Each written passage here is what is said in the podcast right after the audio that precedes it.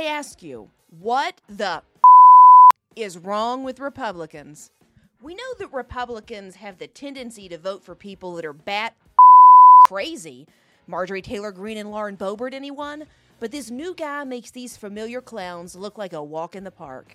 Meet Herschel Walker. He is the former NFL football player turned U.S. Senate candidate for Georgia. He was diagnosed with dissociative identity disorder and claims to have a dozen different personalities. While some of them do good things, he says, others can exhibit extreme violent behavior. But he can't remember them all because they can cause blackouts. Oh, but it gets better. He's a wife beater and openly admits to past incidents of domestic violence against his ex wife. But don't worry about that because it's all okay now. He said before, quote, I'm always accountable to whatever I've done. And that's what I tell people. I'm accountable to it. So I guess if you beat your wife, no need for jail time. Just say you're accountable and we all bow down to your glory.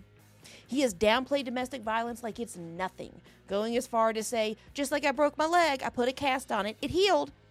I guess now he's a therapist and can self mend his anger and wife beating ways. I didn't know that was possible. In the end, he claims that he is, quote, better now than 99% of people in America.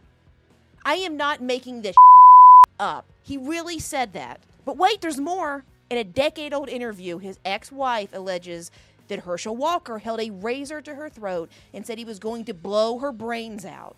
Granted, this is an accusation, but since he admitted to his past of domestic violence against his ex wife, it is entirely plausible. And this came long before he decided to run for office, so it's not some political stunt ginned up by the media.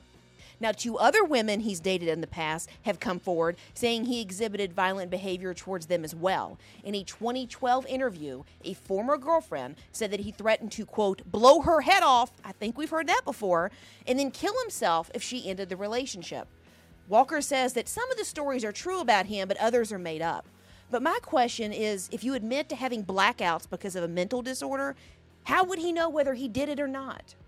If this isn't enough, you can also add a liar to his resume. Walker has deceived voters with his professional record. He says that he employed hundreds of people and brought in sales of more than $70 million with his business. In reality, he employs just eight people. This was discovered when he applied for and received over $180,000 in COVID aid from the Paycheck Protection Program.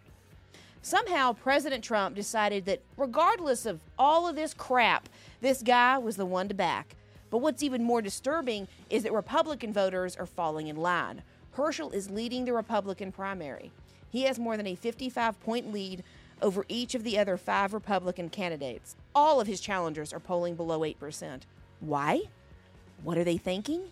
They have other options? Do Republicans not know how to read and vote accordingly? In this country, it seems like the more unqualified you are for office, the better chance you have of winning. What about the others in the race who aren't wife beaters? Do we not reward good behavior anymore?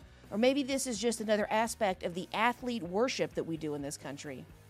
And has anyone thought about the other women serving in Congress who may not want to sit next to a man who used to beat his wife and has 12 personalities? Georgia Republicans, is this the best that you have?